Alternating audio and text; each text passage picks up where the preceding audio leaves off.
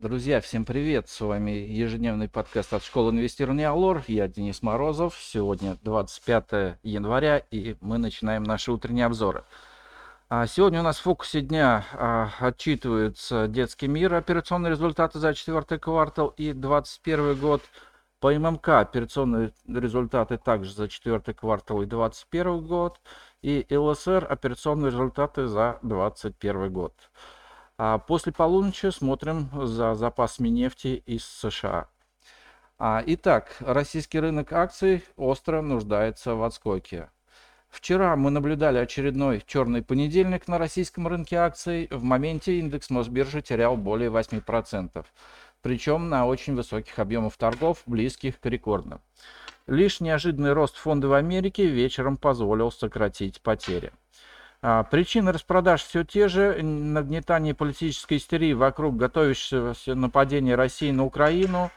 Надо сказать, что эта угроза выглядит обоснованной. Если западные СМИ говорят об увеличении дислокации российских войск на границе Украины, то наши о переброске Киевом военных подразделений границам ДНР и ЛНР. А, в условиях возможной в любой момент э, провокации со стороны Украины выход из рублевых активов не кажется неправильно. В дополнение к этому на российские акции давит резко ухудшившаяся картина по американским акциям. А складывается впечатление, что там уже не просто коррекция, которая быстро выкупается, а начало среднесрочного нисходящего тренда. Так что вчерашний рост фондовых индексов США пока стоит рассматривать как технический отскок.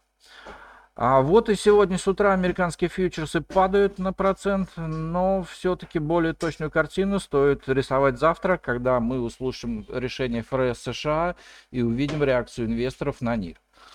Судя по масштабным распродажам американских акций, прошедших в последние дни, ничего хорошего от ФРС рынок не ждет. Тем сильнее может быть рост, если негативные ожидания не оправдаются.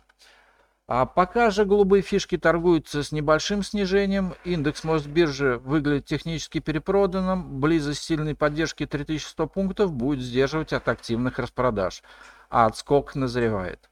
Но все эти рассуждения могут быть перечеркнуты очередной волной негативных политических новостей. На отскок, если он состоится, можно очень коротко и очень спекулятивно брать Сбербанк, Газпром и нефтянку. А именно высокая нефть и рекордная стоимость нефти в рублях сдерживает рынок от еще более сильного падения. А пока нефти удается держать техническую поддержку 86 долларов за баррель.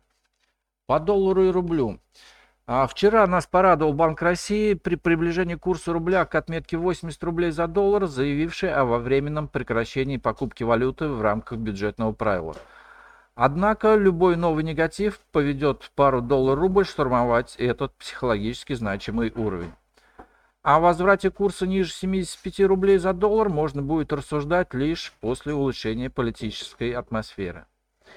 А итак, на сегодня это все. Спасибо, что слушали нас. Всем хорошего дня, хороших инвестиций и до встречи завтра на нашем подкасте в то же время. А представленная в этом обзоре аналитика не является инвестиционной рекомендацией, не следует полагаться исключительно на содержание обзора в ущерб проведению независимого анализа. Allure Брокер не несет ответственности за использование данной информации.